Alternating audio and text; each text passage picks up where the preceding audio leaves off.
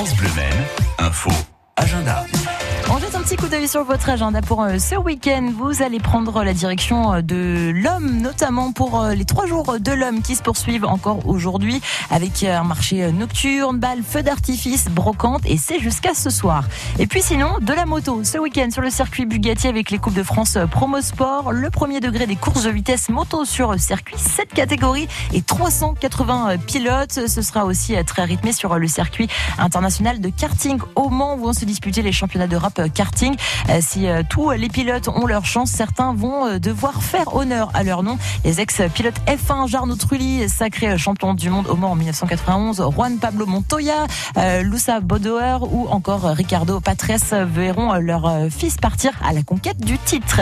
Et puis également ce dimanche à l'occasion des 50 ans du premier de l'homme sur la Lune, le premier pas de l'homme sur la Lune, le comité du centenaire Le Mans Sartre Wright inaugura les plaques sur la stèle du moment baptisé des pionniers visible en permanence à l'hippodrome des Unaudières.